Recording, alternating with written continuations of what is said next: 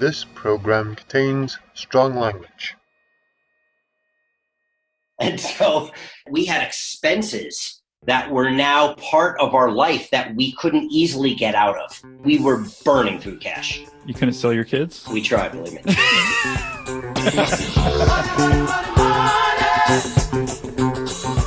And it was awful. And how we kept going while that dark cloud was over our lives for years is a sheer miracle.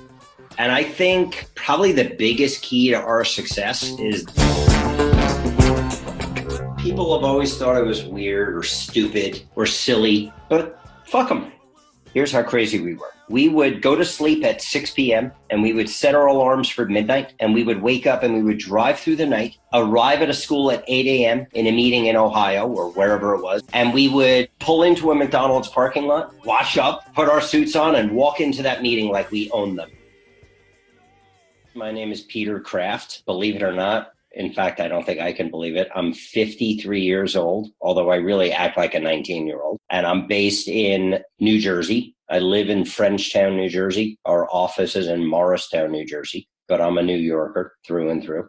And our current business is called Evolution Labs. And super excited to take you on our journey and how we got to this point. Well, why don't you tell us a little bit about Evolution Lab first? Sure. Evolution Labs is an education technology company. We work in K-12 with schools and districts around the country and also in higher ed.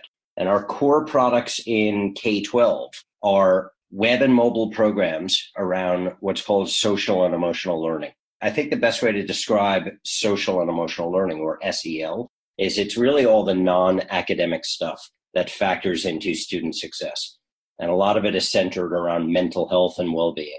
Research demonstrates that kids that are better equipped socially and emotionally perform better academically. And then the other program in K-12 we have is for students in suspension and detention. What's amazing is that over the years, really not much has changed in the world of detention and suspension. Students are actually just sitting there, doing busy work, getting further and further behind in class. So today, when a student commits an infraction, they now have to sit and go through a lesson or a module, all web and mobile based, related to their infraction. And that's really helping drive what's called restorative justice for students. And then in higher ed, we also have social and emotional learning programs for college students to help them be more successful. Again, that's tied to their academic performance. And what's really interesting is that in the world of higher ed, most college students that leave or drop out, they're not doing it for academic reasons. They're doing it for social and emotional reasons. We're really focusing on that to help students be more successful.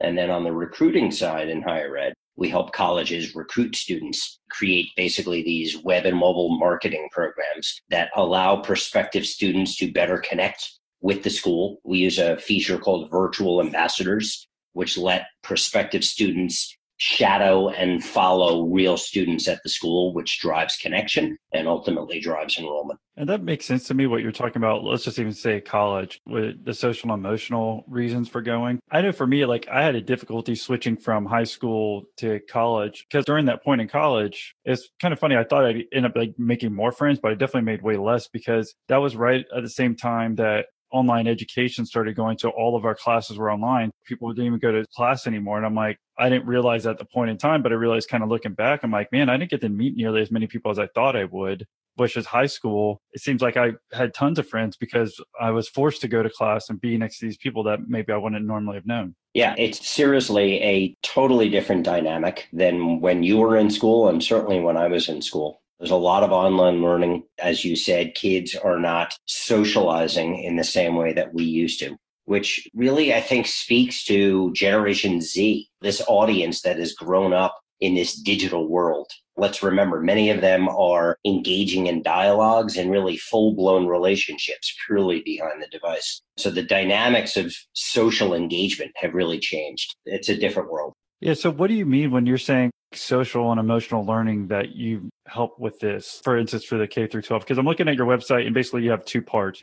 You said the higher education part and the K through 12 part. But the first thing that I noticed, I don't think I even heard the term before, was the social and emotional learning that you're talking about. Yeah, so social and emotional learning really is, think of it as character development. It's all the issues around things like respect, mental health and well-being, test-taking anxiety, study skills, racial tolerance, absenteeism and tardiness. All of these factors really affect a student's ability to be a good learner and for schools and teachers to teach students. When students are disruptive or distracted, it's hard to teach them. And students that are better equipped socially and emotionally are easier to teach, are more likely to consume content and information that they're being taught. And that's not really just the case in K-12. Frankly, our programs were born in higher ed. That's where we really started.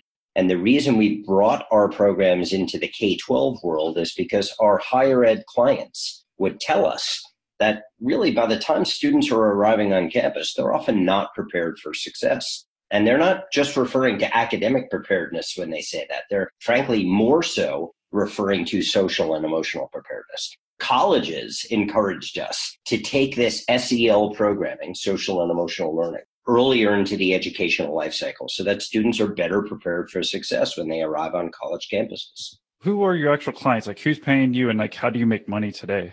In our current business, schools, school districts, and colleges and universities are our clients. We work with only public and private schools and school districts, colleges and universities. We don't work for-profit. They're all not-for-profit. And frankly, there aren't many for-profits left. But the school or the school district or the college are our clients. And they're really hiring us to deliver content in the higher ed world to prospective students and current students. And then in K-12, our programs are built for students, parents, and school staff. Parents is a whole other issue and discussion that we can get into about their influence and, frankly, better equipping them, simply speaking, to have smart conversations with their kids about these issues. Oftentimes, parents don't know what to say. They don't know how to handle issues around mental health and well-being.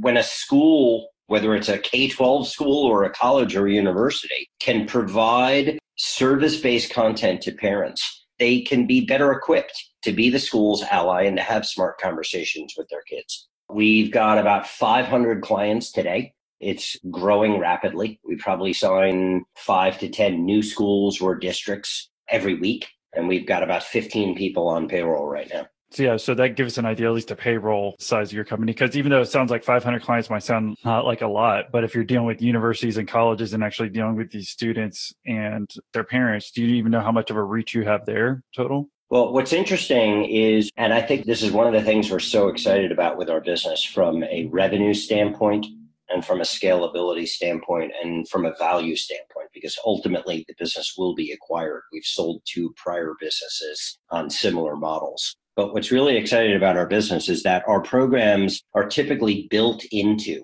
things that the school is doing. They're built into, in K-12, they're built into a health and wellness curriculum. It's required for students to go through our programs because, again, schools are starting to understand that relationship between social and emotional wellness and academic performance.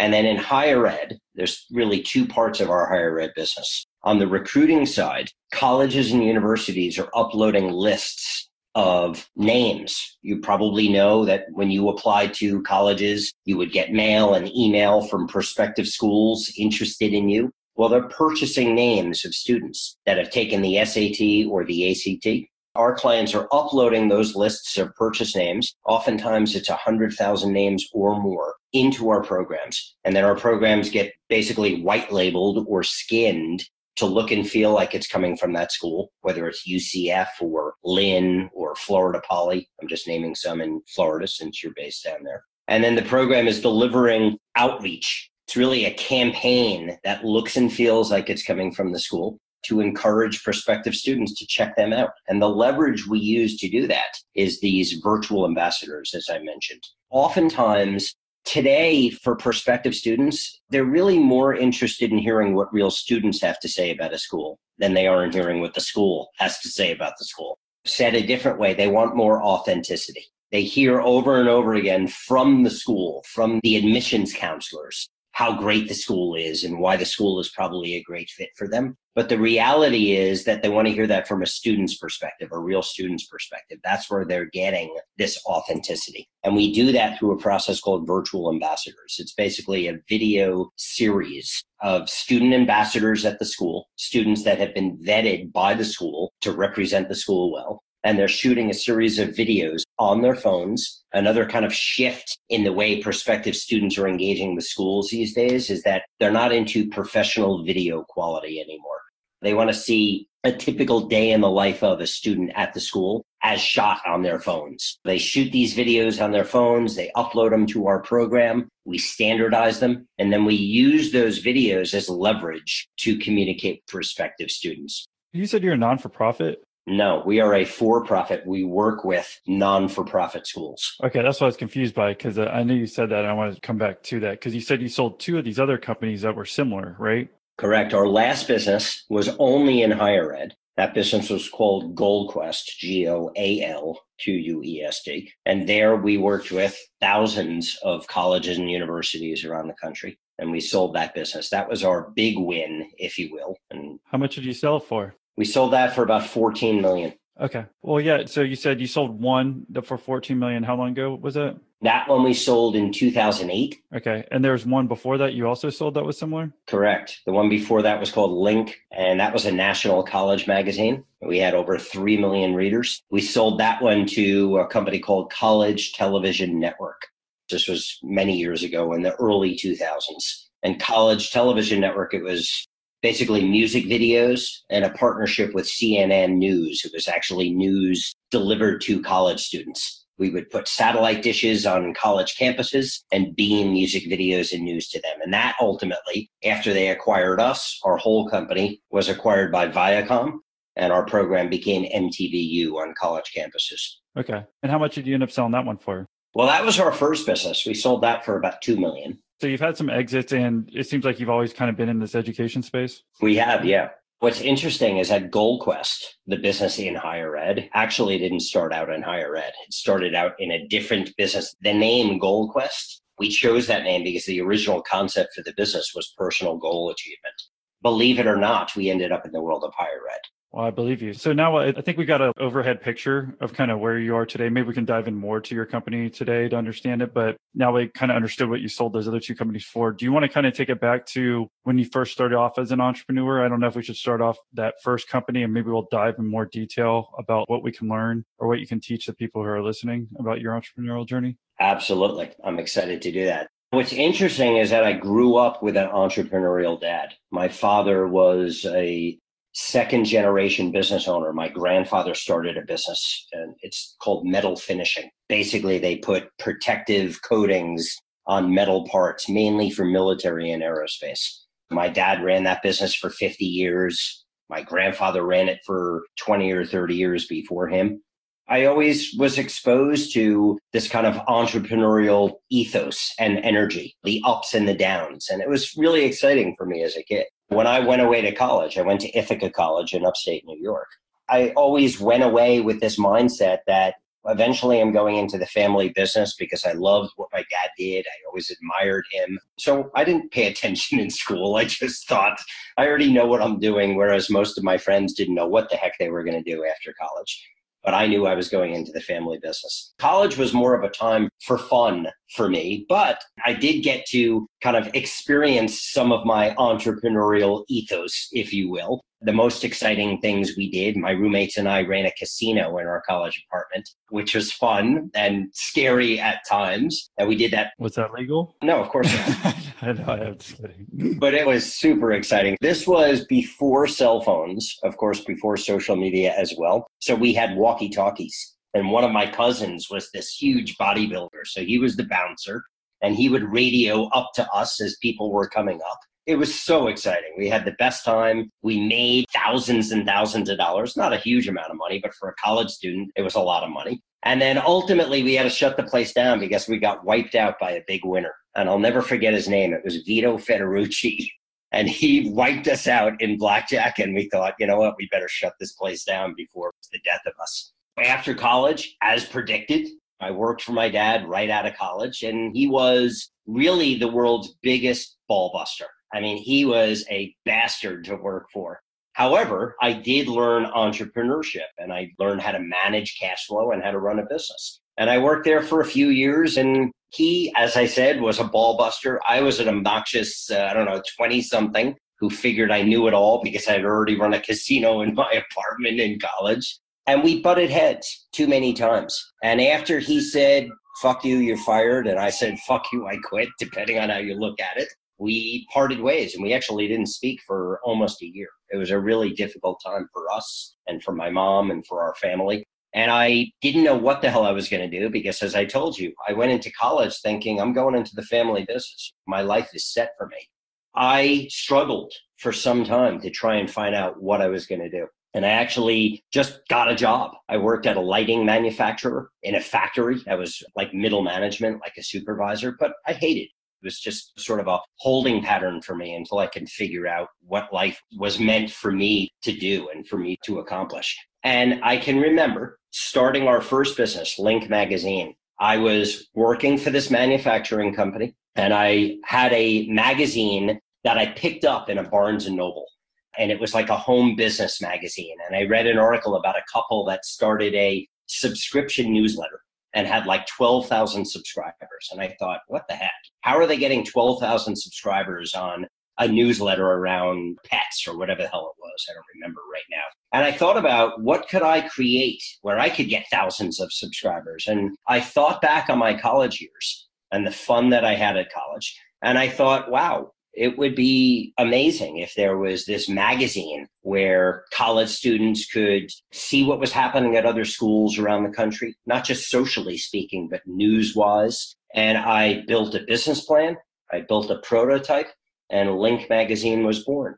I fortunately had a college buddy who had an inheritance, and he put money into the business. With that money came the experience of working with him. He was a serious stoner. We ran the business out of his apartment. It was on 79th Street in Manhattan. And I'm trying to build this business because, again, I had this entrepreneurial spirit. And especially after parting ways with my dad, I probably had this kind of this energy and commitment to prove to him that I was capable of making it on my own and in some ways being more successful than he was.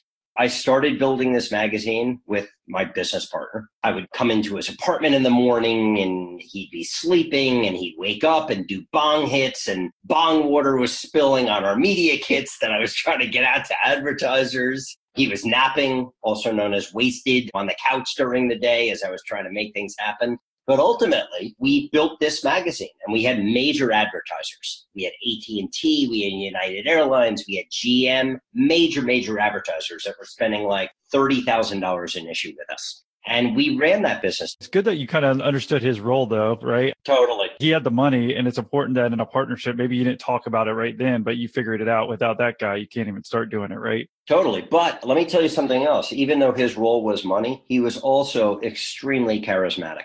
Because he lived carefree and frankly didn't have a care in the world, everyone loved him. He was funny. He was exciting to be around. He was always optimistic. So that kind of energy also became infectious, not just for me, but when we would go out and visit potential advertisers, despite my initial inclination, which is there's no way I'm taking you to that fucking meeting, clients loved him. And because he was so exciting and funny, and that really helped us as well. It wasn't just the money. He really had this great charisma about him as well. I mean, I think my favorite interviews you've ever had are the ones where you've bleeped out their name. I think there was 2 of them where they were just absolute fails. Yeah, the 2 Patreon episodes. I think it was number 2 and then 17 that just came out recently.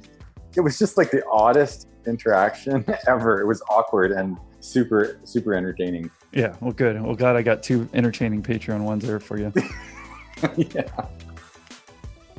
Yeah, and where are you located? My company is in Singapore, but I live in Malaysia right now. Cool, yeah. So why did you decide to become a member? You know, it was really by chance that I stumbled upon your podcast. Yours just popped up. I said, okay, let me just try. And I like your interview style. I thought you asked good questions, and I learned a lot. It was quite in-depth. So you mentioned about Patreon that I can get certain benefits. So when I looked into it, I said, okay, why not? I have really honestly already spent a lot of money that I didn't get any return from. I said, why not? I mean, in this journey, there's a lot of things that I spend money on, the courses I bought, whatever. I said, why not? I just be a member and I get to speak to you and perhaps I can learn by having a one-on-one with you. Yeah, those are important things that maybe people don't think about either. The extra stuff that maybe financially, obviously it helped them, but it's like, if you have someone who is a boring business partner that you almost didn't really like in the beginning, but they had money, it probably wouldn't have worked. Totally. You kind of jumped to, hey, you started this magazine, went over to his place in the morning. Can you talk to us in more detail how long it took you to actually get this thing started and then get these advertisers? You're saying $30,000 a issue, but it sounded like that kind of just happened overnight. No, it didn't. Yeah, I mean, right. Let's hear about it. Yeah, it was deep. We struggled for a long time. I didn't know anything about publishing. I had never been a publisher before, but here I was, the publisher of a magazine. Granted, it was a magazine we created out of thin air, but we just started networking. We found people who knew people who knew people that were either in the publishing business. And believe me, as I'm sure you know, Austin, so many people said, don't do it. Magazines have a higher failure rate than restaurants. It'll never work. Everyone was fire hosing the idea. And one of the benefits of being young and stupid is that you're just focused on your dream and on your vision. Despite everyone's urging to not do it, we did it and we pushed through. The way we really did it with the magazine is we created a media kit. We created a mock issue of the magazine and we went out to advertisers and we got them excited about what it meant to market to college students and that they were influencers and that they were purchasers and that you may think that they can't afford a car now, but guess what? They're going to afford a car in the next few years when they graduate. And planting that seed now was a great way to build that brand affinity. And so we signed an account and then we signed another account, we signed another account. And then when we built our first issue, a lot of the ads in the first issue were unpaid. We put them in there to try and create the image of a magazine that was real. Sure, we had a couple of paid advertisers in there, but we had a lot of advertisers in there that we just ran their ads for free. And that actually created, as new advertisers saw that, the impression that this was a thriving magazine and we had readership and the magazine, ultimately the readership got audited. It was super, super exciting. We ran that business for 6 years. We had about 30 employees. We had offices in Manhattan. Then again, as I mentioned, we sold that business to College Television Network. Okay, so you did that from basically 93 to 98 is what I'm seeing here. Correct. You weren't even fucking born yet, Austin. I was born in 85. So, but I'm really curious. It's how long did it take you to get this thing started? Because this is super interesting to me. If anyone who is younger and has a similar thing, how did you get these advertisers? Did you start doing the magazine first or did you have to get writers? And I think that was smart what you also said with the advertisers at first putting in free ones to make it look like at least you were legit. Here's the thing. We had to produce issues because we did have some paid advertisers. Our thinking was, well, if we have to produce a real magazine because we have paid advertisers, we might as well make that issue look as great as we could. So we went to the other advertisers that we were trying to get into the publication and offered them ads for free. And that created this image that this was a really exciting new magazine. And from that point forward, other advertisers started signing on, even advertisers that we gave ads away to for free in that early issue, or maybe we did it twice, they would start paying ultimately because even they felt the energy and excitement of the magazine. What made yours different? That's what I'm curious as well. What made the magazine different? Yeah, than your competitors. Because I didn't know that. You said magazines have a higher failure rate than restaurants. I would have no clue with that. I didn't know that either. Until somebody told me to try and talk me out of it. Right. And they were probably right. Yeah. But what made ours different? Well, you have to remember at the time, there weren't national college magazines. There were Time and Newsweek and Life magazine or whatever the hell it was. There were newspapers, certainly college newspapers, but there really wasn't anything to tie college students together across the country where a kid going to the University of Alabama could see what was happening at University of Miami or UCLA, or where a kid like me going to Ithaca College could read about exciting things that kids were doing at other schools. And that was the model. Again, the spark was me reading about this couple that started that subscription newsletter about pets. And that's what triggered this. That's what got me thinking there's got to be a bigger audience out there or an audience as big as pet owners that want to connect with each other, that want to learn from each other. And my fondest memory at that point was college. But I went to Ithaca College. That was a small school. I always can remember thinking, I wonder if I made the right choice. I wonder if I should have gone to University of Alabama, or if I should have gone to University of Miami, or whatever the hell it was. And I thought, at the very least, would love to know what it would be like there. That was really the motivation for building this. And so we hired freelance writers to start writing articles for us. We would interview students. They were primarily the editors of the school newspapers at schools because they want to talk a lot. They want to write. They want to get their name in a national publication. Amazingly, we had 1 million circulation and 3 million readers. The magazine was at thousands of campuses around the country. That got us to the point where we were attractive to other businesses, and College Television Network reached out to us and said, we've got the TV. We're trying to build a media company here. We want the magazine, and our audience is college students, hence the name College Television Network. So they acquired us. That was a super exciting time. We were able to take some money out. We certainly had to pay my partner back and his family. And then I worked there for a few years. And let me tell you, I don't know if you've got this experience as well, but when you're running your own business and then ultimately you're working for somebody else, it's a whole different world. And there are some people that are comfortable with that. There are some people who frankly prefer that. And I found out that I was not one of those people. I needed to call my own shots. I needed to control my own destiny. It was a very difficult time for me working for them. And ultimately, I sort of navigated my way out of that business onto the next one. So how long did you work for them? Oh, about 2 years. I had a non-compete. When you're selling a business, typically the owners have a non-compete. Just as that was ending, I negotiated my way out. I met Tracy Howe, my wife and current business partner. Actually, I met her while running my magazine. She worked for our rep firm in Detroit in the Midwest. She handled all the automotive business for us. I met her on sales calls, and after I left College Television Network, she and I got together and we started our next business, GoldQuest. When you joined the College Television Network, did you get any equity then, or you just paid straight salary from what you had been doing before and when you sold your business to them? We got cash, we got equity, and we had big salaries. Okay. College Television Network, I was probably making $250,000 a year in salary. We had already gotten cash from the acquisition, and we had equity in the business. That sounds like a very big win at your late 20s at this point. Yep, I was in my late 20s. It was, you're right. It was a very big win. It was super exciting for us, but nothing, I think, could suppress the entrepreneur inside me, which again, I think trickled down from my dad. What was really fascinating, and as I get to talking about my own kids, it's amazing when you see a parent go through the highs and lows of building and running a business. And somehow, as a kid, you're equally intrigued by the lows as you are the highs. And that's kind of an amazing thing to think about.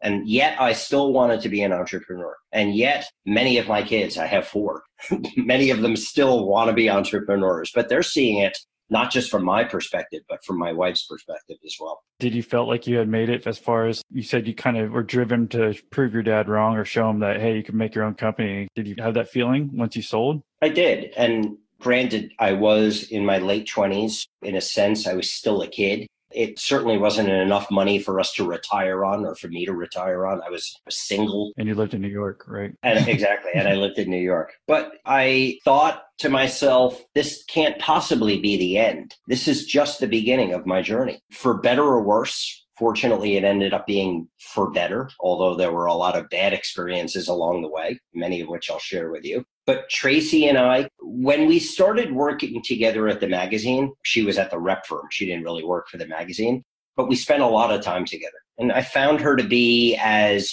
entrepreneurial as I was. Her dad was an entrepreneur as well. We really clicked in more ways than one, not just romantically, because we're married now, but also as business partners. After I left College Television Network, she and I developed ideas for different businesses that we wanted to start. And the next business was GoldQuest. And that was super, super exciting. That's the one that really put us on the map.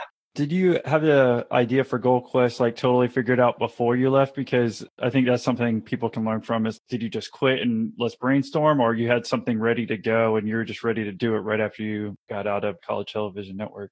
Let me just make a point here of clarifying. We didn't have the idea for GoldQuest. We had an idea for GoldQuest, and it turned out to not be what GoldQuest ultimately became. Tracy and I had this cockamamie idea of a website for personal goal achievement, hence the name GoldQuest. And the idea was that there would be all of these goal coaches, all of these virtual goal coaches with different personas. I can remember this because we created it. We had Sergeant Miles Stone, AKA Sergeant Milestone, who was like this drill sergeant that would like pound your goals into your head if that's the kind of motivation that you needed in order to be successful. We had Mistress Achieva, who was like this dominatrix who would motivate you if that was your method of motivation.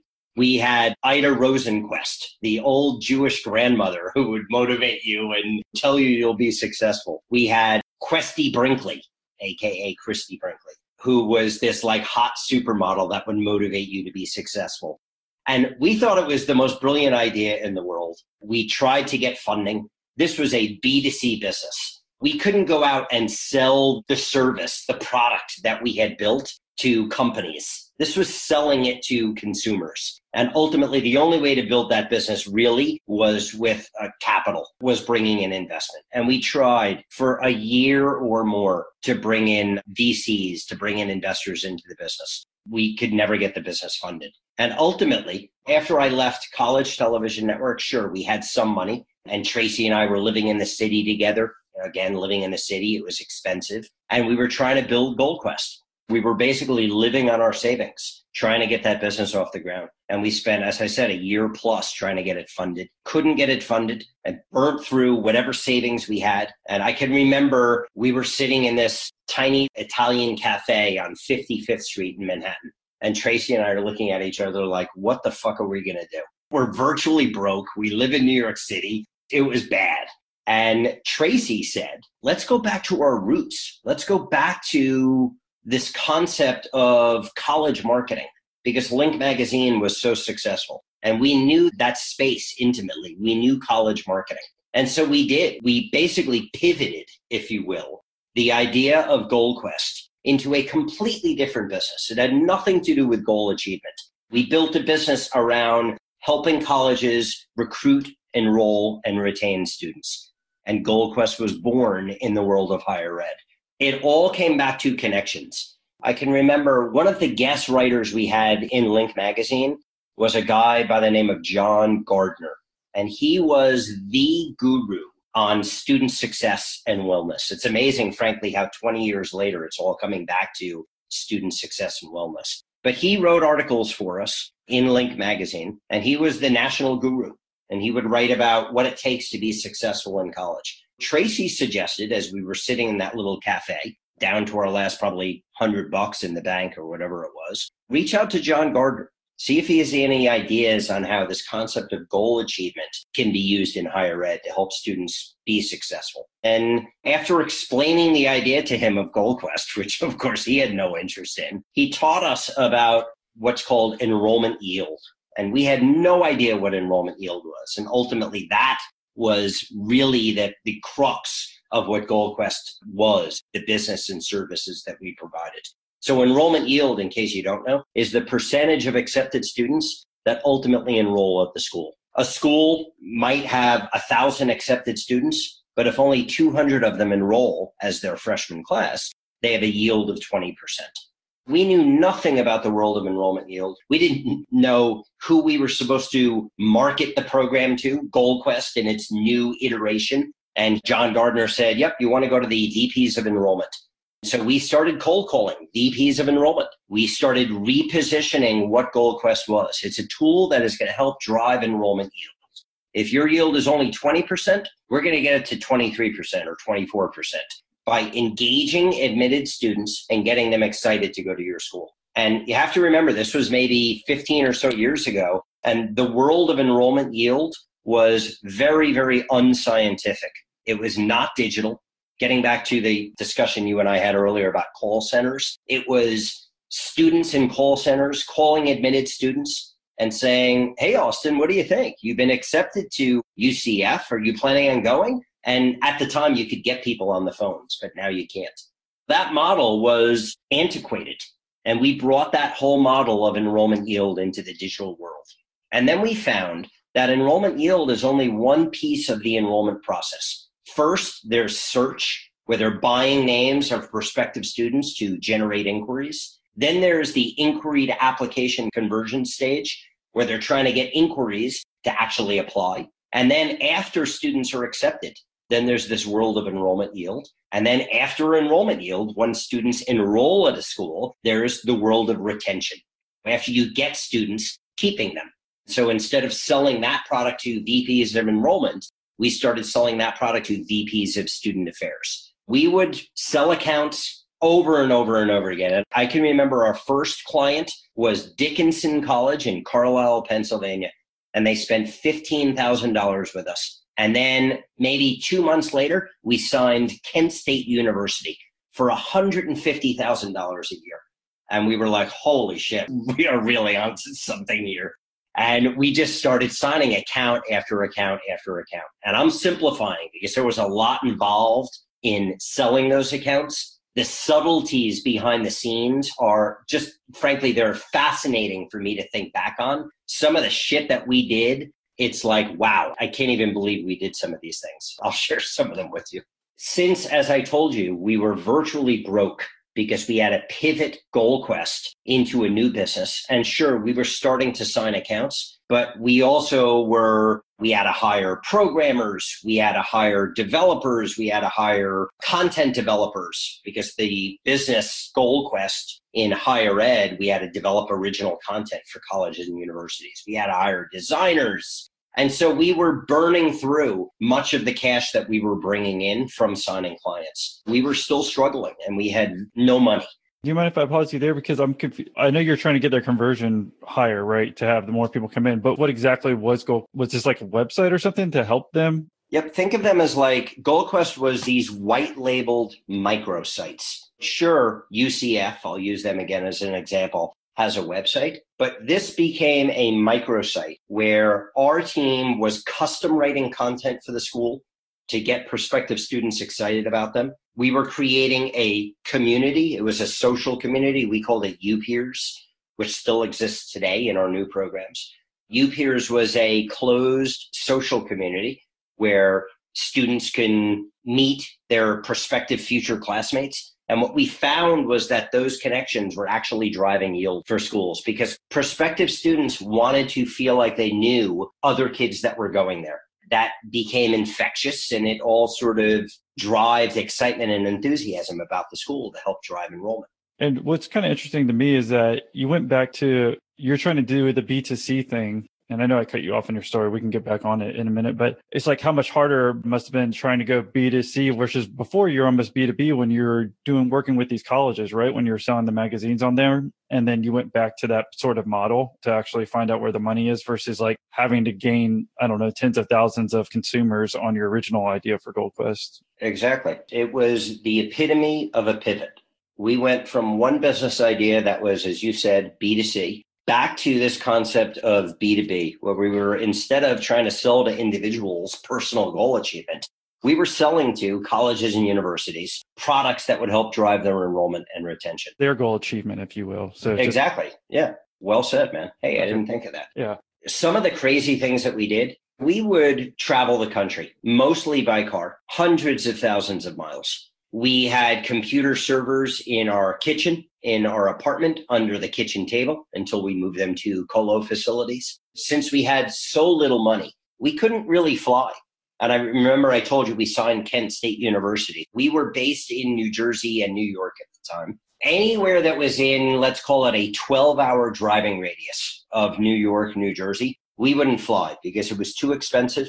Here's how crazy we were. We would go to sleep at 6 p.m. and we would set our alarms for midnight, and we would wake up and we would drive through the night, arrive at a school at 8 a.m. in a meeting in Ohio or wherever it was. And we did this over and over and over again. And we would pull into a McDonald's parking lot, wash up, put our suits on, and walk into that meeting like we owned them. And that was, I think, an example of the things that we would do that really helped build our business. I mean, said another way, we basically faked it until we made it.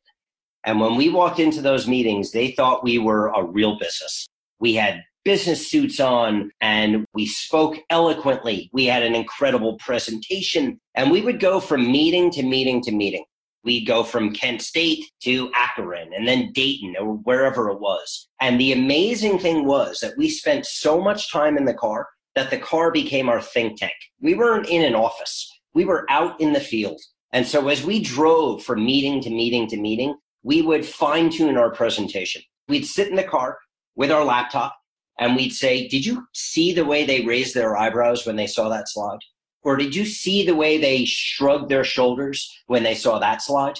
And we would get feedback from prospective schools or clients along the way about how to make our presentation better and how to hone it. And that's what we did, meeting after meeting after meeting. We probably visited thousands of schools around the country, again, mostly by car. And at least in the early years, you said you did multiple things, whether it's getting these students together to meet each other and all this other stuff. But in the very beginning, was the only thing you were making these websites to put more engagement? Because you said you had like servers at home and stuff like that. I didn't even know you would need all that to drive these websites. Was that for like security reasons or something? No, we were building microsites for colleges and universities. But why did you need your own servers? You couldn't just go online like you can today? No. Back in the day, there was no cloud. Everything was hosted on our servers. And remember, colleges were hiring us to communicate with prospective students. And in many cases, they had hundreds of thousands of them. We had schools that would upload 500,000 prospective students or purchased names. And our job was to try and get a pulse from those prospective students or suspects, convert them into inquiries, and then get those inquiries to apply, and then get those accepted students to yield. Clients would pay us in different phases or stages of the enrollment cycle. I think the smartest thing we did is we recognized that colleges have this enrollment cycle and that there are different phases in the cycle and that they don't necessarily need help in all of those stages. So a college might say, we get enough inquiries and we get enough applications, our enrollment yield is too low. We need to increase that. Instead of forcing them to buy the whole shooting match, they could only, if they chose to, buy our yield program. And these programs were $30,000 to $40,000 a year a piece. Kent State bought 4 of our programs, and it was like $115,000 or $120,000 account for us. How did you know what the price is at? Simply put, we guessed. As we were feeling out the market, we tried to get a sense of what the market would bear. We did some sort of reverse analytics, what a product like this would be worth. For example, we looked at a college, and we said, okay, if their annual tuition is $25,000 a year, remember this is 10 or 15 years ago, and we can get them 10 more students, that's going to generate X amount in revenue. What would it be worth for them to get 10 more students? Well, 10% of that cost, $25,000, $30,000. We would price the programs based on kind of reverse engineering the math, based on the impact in enrollment we felt our programs could generate. That's super smart because I don't think a lot of people would necessarily think like that. But yeah, keep going. And frankly, we do the same thing in our current business. That's how we figured out how to price our programs. But then at GoldQuest, we did something even more amazing. And again, all of the ideas in GoldQuest came from feedback from clients and schools that we were meeting with. And clients and schools said, what you're doing for prospective students, could you do it for parents? Because they are real influencers. And so our parent programs were born because, of course, we said, sure, we could do that. Instead of writing content for prospective students to get them excited about a school, we would write content for parents of prospective students. And the key there was, as I said, equipping parents to have smart conversations with kids. And oftentimes parents, especially parents of first-generation college students, they don't know what to say. They don't know how to guide their son or daughter to the right college. We were building these programs and no other schools other than our clients were doing this. So it had a tremendous impact on driving enrollment for the school because the parents would get excited. The parents would feel like you're not just trying to sell me, but you're providing me service. And it drove affinity for their school. And the reason I asked about the pricing, you kind of guessed, but you back-ended it. So it was an educated guess, but you didn't have any competition at the time, did you?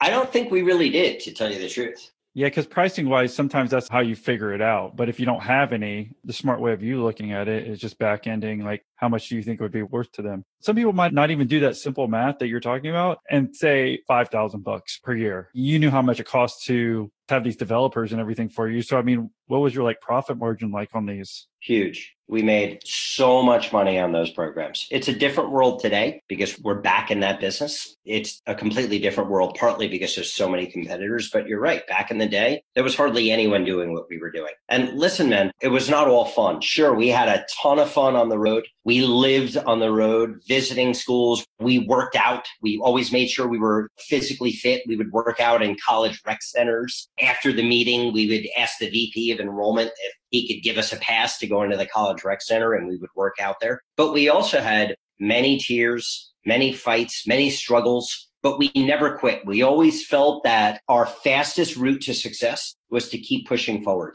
not turning around and getting day jobs. I could remember we had to borrow $600. We were stuck in Michigan visiting colleges because we had driven there from New York. And I could remember Tracy's dad, who lived in Michigan. We had to borrow money from him. We needed gas money. And he was like, "What are you guys doing? This is the end." And she said to him, "Dad, we are closer to making it than turning back and getting jobs." And he lent us that money and we paid him back, and we signed an account on our way home, another maybe $50,000 or $60,000 account. I can remember being poor. Even as the business was growing, remember, everything that we were spending money on was to keep the business moving forward. It was hiring people. It was buying equipment. Back in the day, there was no cloud. You had to buy $20,000 Dell servers in order to do this sort of thing. The economics of a business like this have completely changed. But Tracy and I had a carton of eggs in our refrigerator. I can remember Tracy wanting to go out for pizza and a movie and me telling her, "We can't do both. We can only do one." I could remember technical problems. I could remember servers going down. I could remember editorial errors, human errors. That almost cost us our business. In one case, our program sent acceptance letters to thousands of students for one of our clients, and they were not accepted students. And I thought, holy shit, we're fucking dead. We are dead. The business is done. And somehow we got through it. How'd you get through that? Because I would think so too. Fuck if I know, man. I honestly don't remember how we got through that one. I mean, especially the kid who's so excited. That's their dream school. And then you're like, oops, never mind. Yeah. And you occasionally when you're reading the news, you'll hear about these horror stories. Right. That do that sort of thing. We were one of the first to do it. Yeah. But we never did it since, which is great. And we've had millions and millions of students in our program. Important to learn from your mistakes. I think that we can all learn something from that. Can I go back to this carton eggs and when you barely had any money? Was this still in the early years of GoldQuest? It was. It was in maybe the first or second year of the business where, sure, we were signing accounts, but we also had to hire, again, programmers and content developers and designers and buy equipment. And Tracy and I put ourselves last in every case. We had to pay people. We had to pay the co-location facility to keep our servers up. And sure, they had been shut down on occasion. And we would tell our clients we shut down for maintenance. I mean, it was this forced maintenance. Forced maintenance. Exactly. Exactly. But all of these situations, we somehow found a way to navigate ourselves through and came out on the other side. It seems like to me the first year of GoldQuest might have been the hardest thing because you're trying to do the business to consumer. That's not working. Then you finally pivot. And then you're like, you're seeing the potential of all this. You're saying you're making good profit margin. But it sounds like the problem is, and you actually said this in we have a questionnaire for everyone to fill out. The problem is like the cash flow, because you have to go buy these $20,000 servers or hire someone. So even though you might be making a good profit, it sounds like on a first couple of deals, you're still having to keep invest for the future. Is that what's happening? It is. But there's another issue related to cash flow. Our business was in the education space. And unfortunately, in the education space, they're on July 1 fiscals. They don't typically pay until the summer when they get their new fiscal dollars. In many cases, if we were signing accounts, we would have to basically bankroll them. We would say, yeah, sure, you could pay us in July, but we would have to incur the costs of building those programs. So come July, we would have millions and millions of dollars in receivables that we were collecting. But up to that point, we were struggling We were starving. We were trying to figure out how we were going to make payroll year after year after year. And you know what, Austin? The problem got worse as the company grew. Because as we got bigger, as we signed more accounts, as our revenue grew, we would be bankrolling these higher education clients until the summer. Sure, we had a windfall of cash in the summer, and that's when everyone was happy. But in the rest of the year, we basically hibernated, and we lived on a very, very tight budget. So even if you signed someone like August, would you have to wait a whole 11 months to get paid? Not usually in August. I would say that come December through the summer. So it's 6 or 7 months. As we were signing accounts during those periods, in most cases, clients could not pay us until the summer. We had to say, it's fine, because we needed to sign that business. And we knew that those receivables were going to be good. And it was like forced savings for us. We knew we would ultimately see that money. So we hunkered down and we hibernated and we starved through the winter. And then come the summer, we had a windfall of cash. And then we'd go through it again the next year. I could see from your perspective too, this is from the college education system. So that money is locked up. If you have a contract and you're good to go, versus if you were doing these for random clients, I don't think people would do that, because you're like, what happens if they're going to go out of business or something like that, versus having a government guarantee that you're going to get it back. Exactly. That's exactly right. There was virtually no bad debt.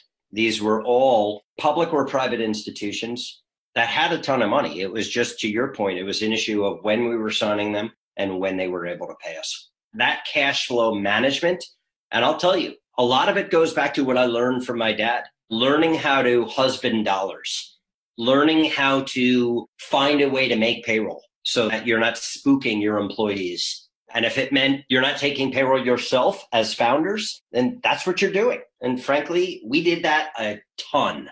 And I can remember thinking to myself, and Tracy was thinking, we can't go on this way. We've got to shut the business down.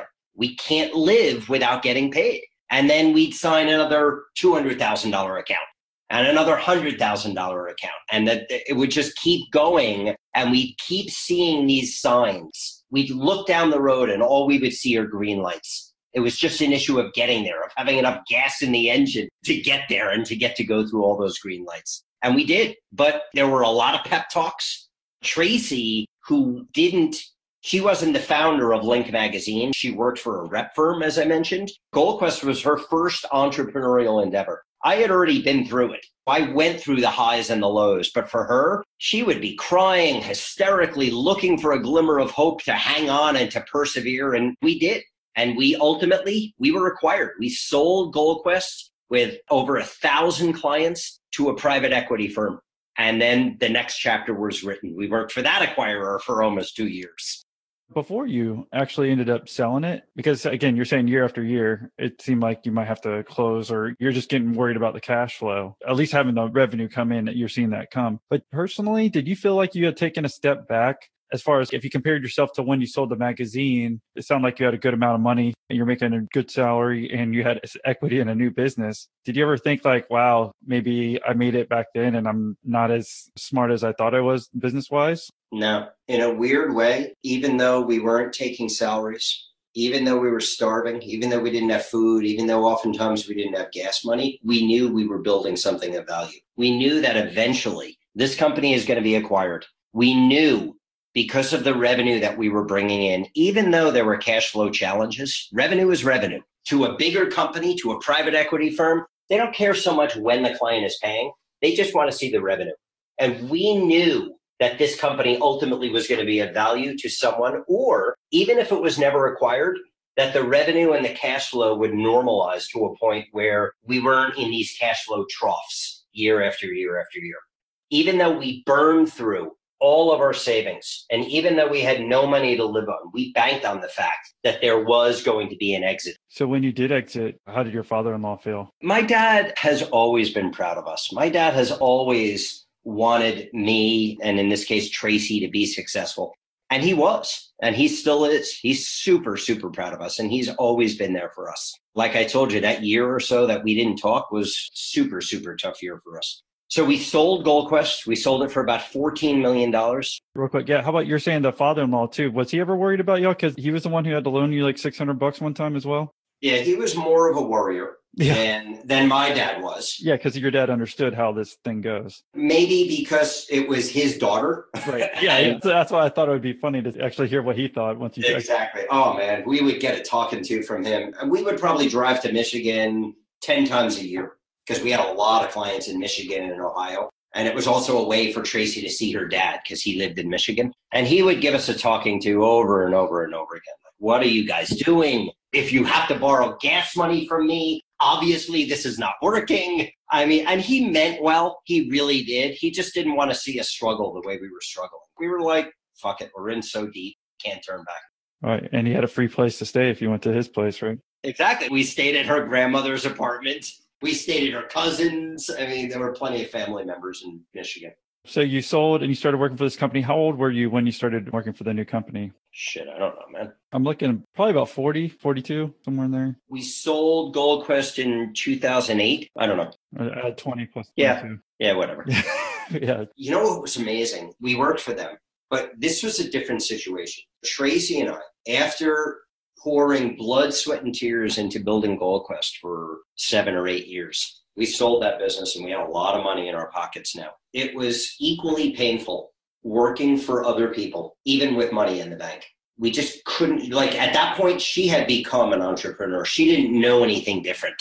GoldQuest was her baby. It was the only way she knew how to think, was to think like an entrepreneur.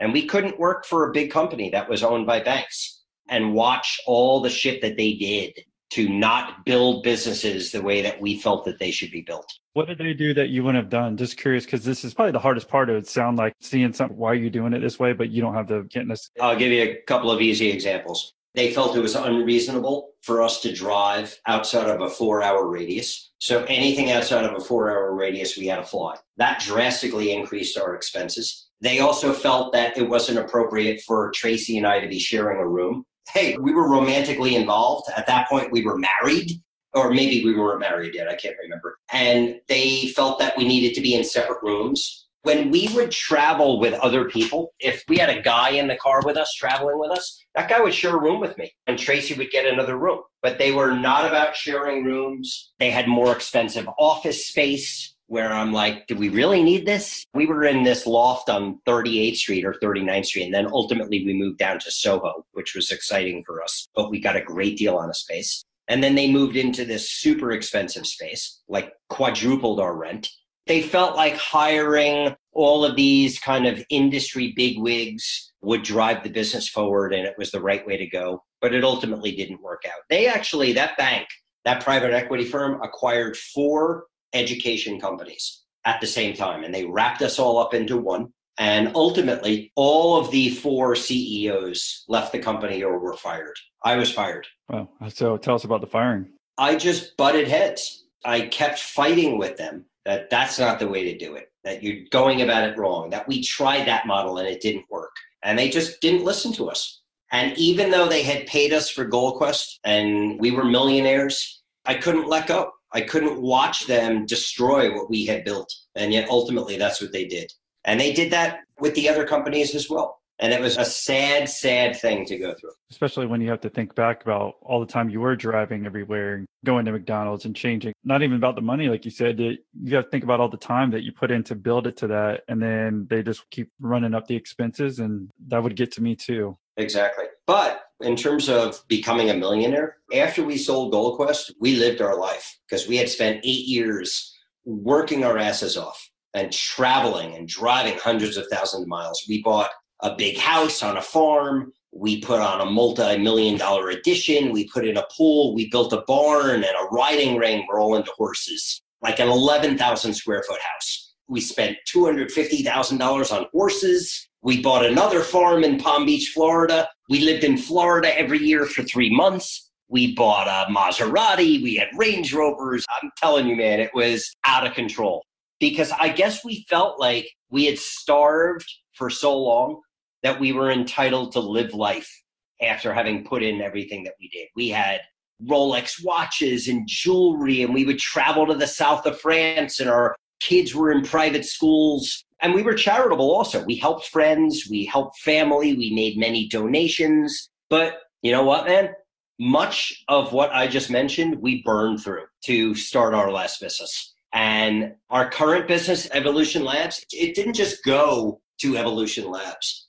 We still, even though I thought we'd be so much smarter this time around, we went through two other business ideas and burned through millions of dollars trying to get these businesses off the ground, and they both failed until we got to Evolution Labs, which is a winner. That's the one that we'll plan on selling that one in 3 to 5 years. And we learned a shitload of stuff throughout these experiences. I've got kind of a whole list of these things. And frankly, I'm writing a book on all this stuff, which I'm really excited about. Is a book coming out soon? I mean, I don't know if it's a good time to plug it now or... No, hold on. Let me just share some of these things with you. I think it's super interesting. So the first thing we learned is perseverance. It's like the secret ingredient. We pushed when most others would have quit. And that really made the difference in everything we did. We also did things that others wouldn't even consider doing, like driving through the night, no vacations, working 24/7. Tracy, she closed business deals from the hospital bed after delivering our first child. And she would go to an investor meeting 4 days after she had a C-section. Perseverance is the first thing. The second thing we did and that we learned was that volume is key. We did more meetings and made more calls than normal, quote unquote normal. And that also converted to more business for us and grew our business faster and bigger. We learned about the pros and cons of hiring friends, mostly cons. We made that mistake many times over. We were torn between hiring people that we could trust versus those with experience. And I'll just tell you from our experience, never hire friends. Even if you love them to death, even if they need a job, let me tell you, it is a lot easier firing strangers than firing friends who are unfortunately now our ex-friends because of that experience. Yeah, because I know you're going off kind of a list of, which I appreciate, you might be one of the most prepared people that I've had on, which I definitely appreciate you writing down all these topics you want to hit on. But do you mind giving us one of these experiences, firing the friend? Because I think it's important that people remember how much this must have hurt you. So when they think about hiring a friend, they'll come back to this story and remember it. It did. In GoldQuest, we hired a friend who ultimately ended up suing us. And we were wrapped up in a lawsuit for years while we were trying to build our business. That motherfucker ultimately got a check for millions of dollars after we ended up selling the business. And we ultimately made amends. You know, he's not someone who's in our life right now, but did you ever hear of, it's like some seminar that you go to reflect on your life?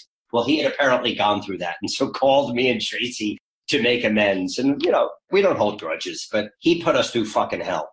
And frankly, even in our current business, we hired a great friend and we had to fire him and we lost that friendship. Him, his wife, the kids. This guy is he's the godfather to two of my children. And we destroyed that relationship because we had to fire him. Yeah. Even with the lawsuit you were saying before, even if it's, again, not about the money, but it's the draining of the energy, I would imagine, while you're trying to build a thing, having to think about that. You're so right. And it was awful. And how we kept going while that dark cloud was over our lives for years is a sheer miracle. And he's lucky that we kept going because he ultimately became a millionaire from that. Another point, putting the company and employees first. As I told you before, everyone got paid before we did. We skipped payroll over and over again just so we can pay everyone else and so that we had money to travel, usually gas money for driving.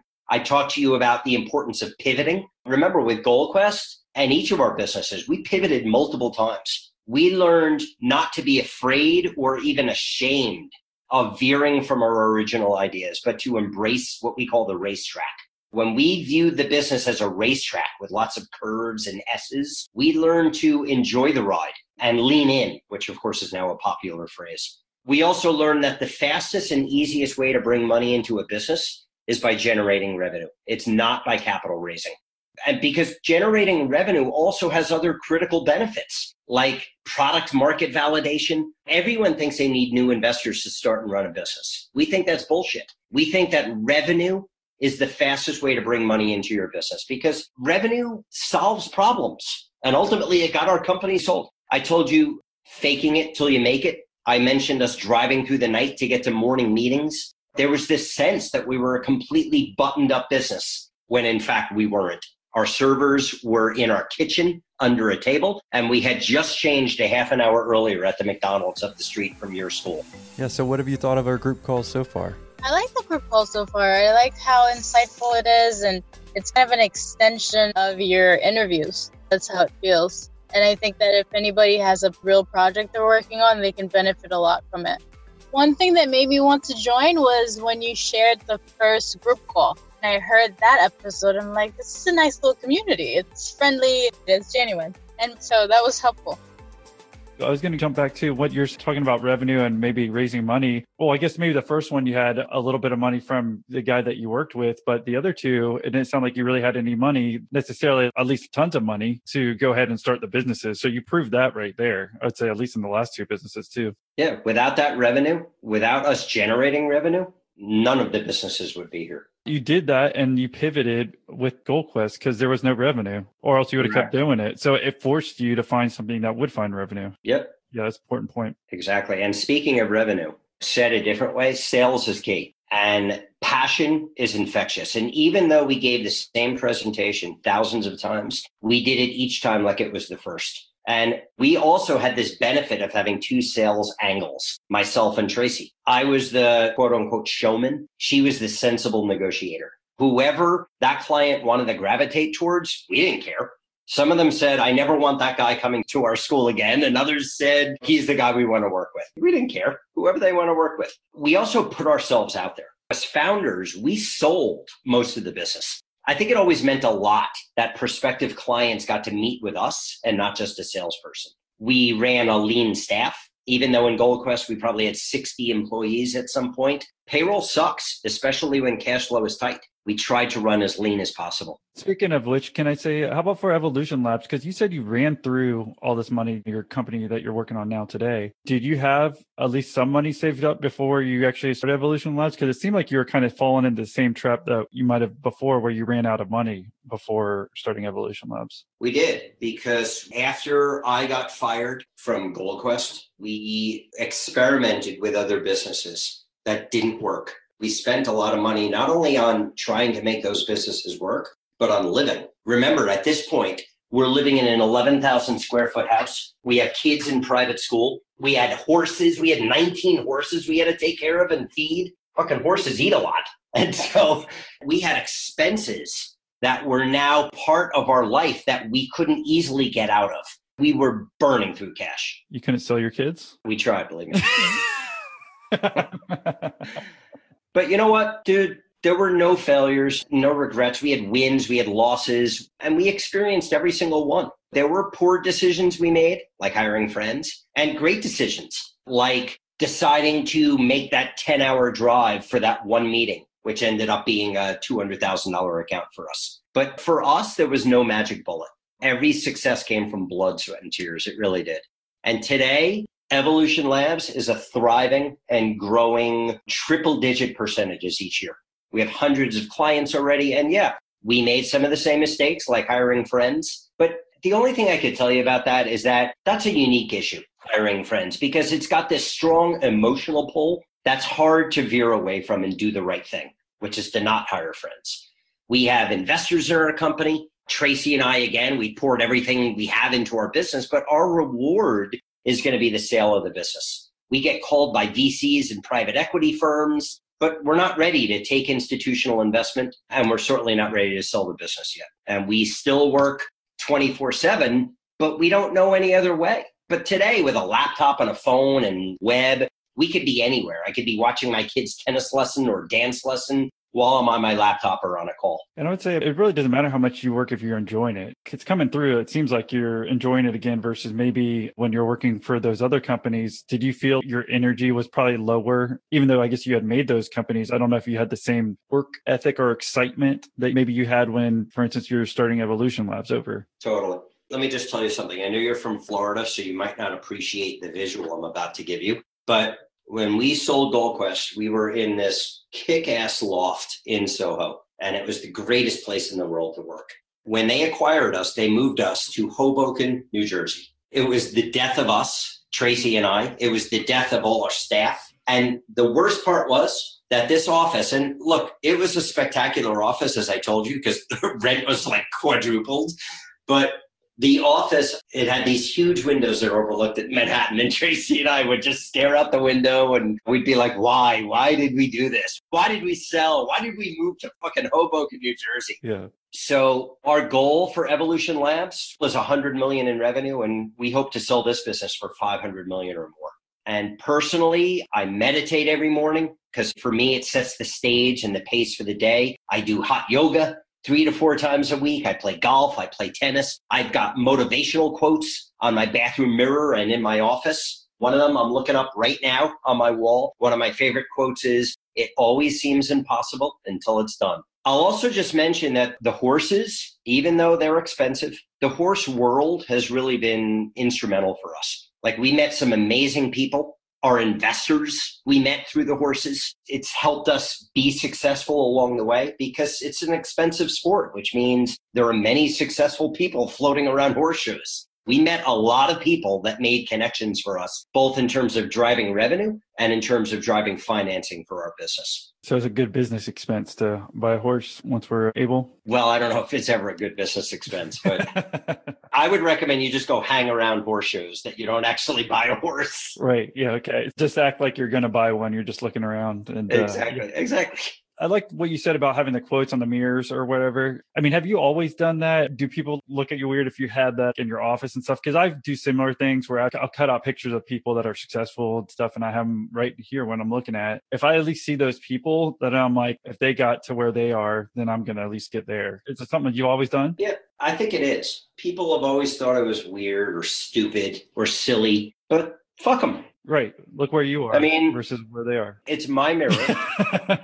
And if I want to put up inspirational quotes that are going to motivate me and remind me that perseverance is what it takes and that when others are quitting, I'm still going, then that's what I want to do in my life. If they have other things that motivate them, let them. Right. But I think it's important because even that little thing that you're saying, the power behind that, something that's free, anyone can do right now who's listening. Exactly. Something very, very simple. I've realized I'm like, I need to have that, because especially where we are today. I mean, I just feel everything's on the computer. You get so distracted easily. If I just have something that's always there and that I'm able to see, whether it's cut out quotes or pictures of people or whatever, I think that's important that any listener can do for free and then also go to some horse racing. And it's not racing, it's jumping. Horse jumping. I'm glad you clarified. I guess the future is you plan on selling Evolution Labs for $100 million plus? We plan on selling Evolution Labs for $500 million plus. Oh, sorry. We're going to get to $100 million in revenue. And this is a spectacular business. It's not only a spectacular business from a revenue standpoint, but I'll tell you something, man. It's amazing when you do something and you feel like you're making a difference.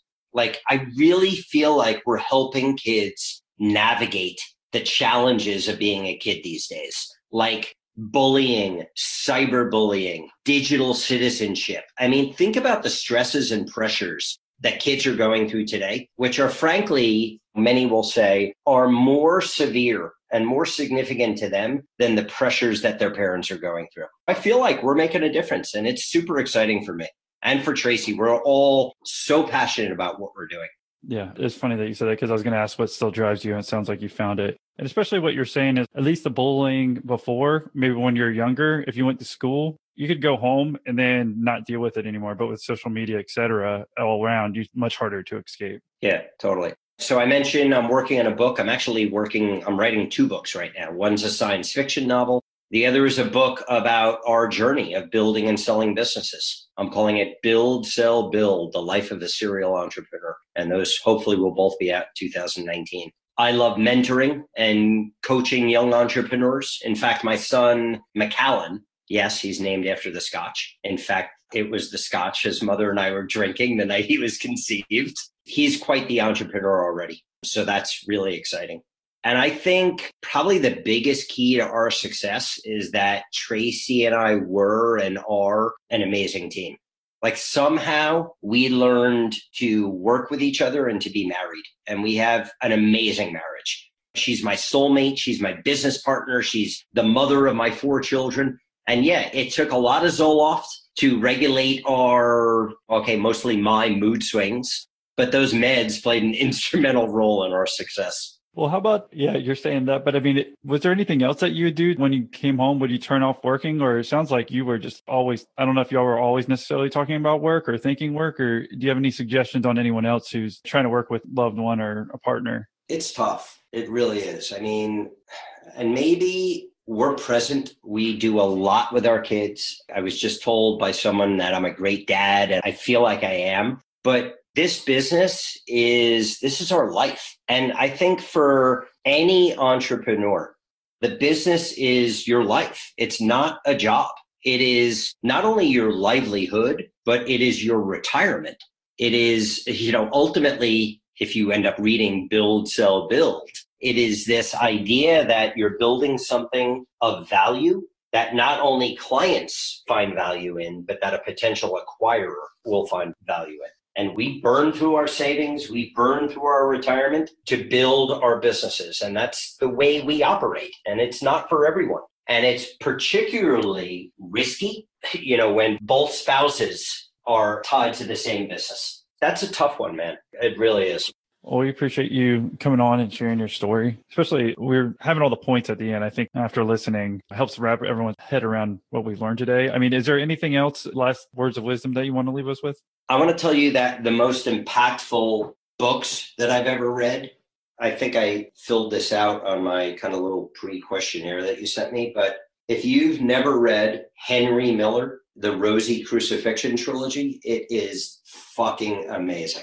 And it's got nothing to do with business, but it's like, I described it as like literary porn. The words and the way that he wrote and he spoke in his books is so eloquent. It made me appreciate language and how you can convey with conviction your excitement and your enthusiasm about anything. So that book, really feel like it changed my life. I don't know, man. I would say the final advice I could give for anyone that wants my advice is to just push.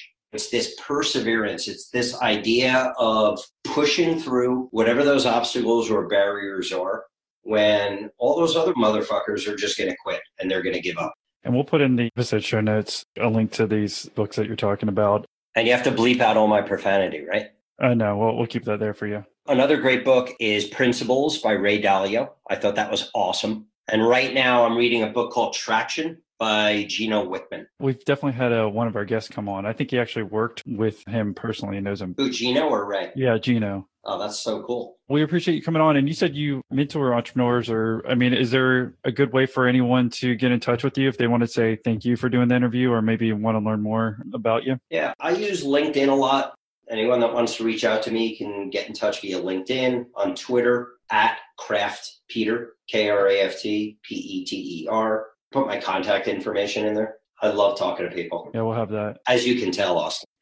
And yeah, if people look on LinkedIn, you have the same kind of username like Kraft Peter on the LinkedIn as well. Again, we appreciate you coming on. And thanks again for sharing your story, Peter. My pleasure. That was really fun. Thanks for the opportunity, Austin.